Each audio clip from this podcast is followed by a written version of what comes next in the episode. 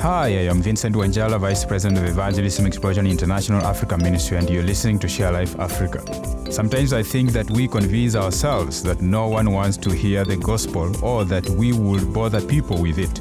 Well, let me tell you a testimony from my own life. We see this happen again and again, week after week, as we disciple Christians to share their faith. It was an ordinary Saturday afternoon. I took my team to a laundromat. We had some wonderful conversations and were about to leave when a white car pulled up. A young man leaned out and cried, Me next, do me next. I wasn't sure if he actually knew that we wanted to share with him, but when I asked him if he really wanted to hear the gospel, he said, Yes, please, share with me. After telling him about Jesus, he and his 19 year old girlfriend prayed to receive Christ right there in the laundromat parking lot. God has uniquely fitted us for this time. All we must do is to be willing to share.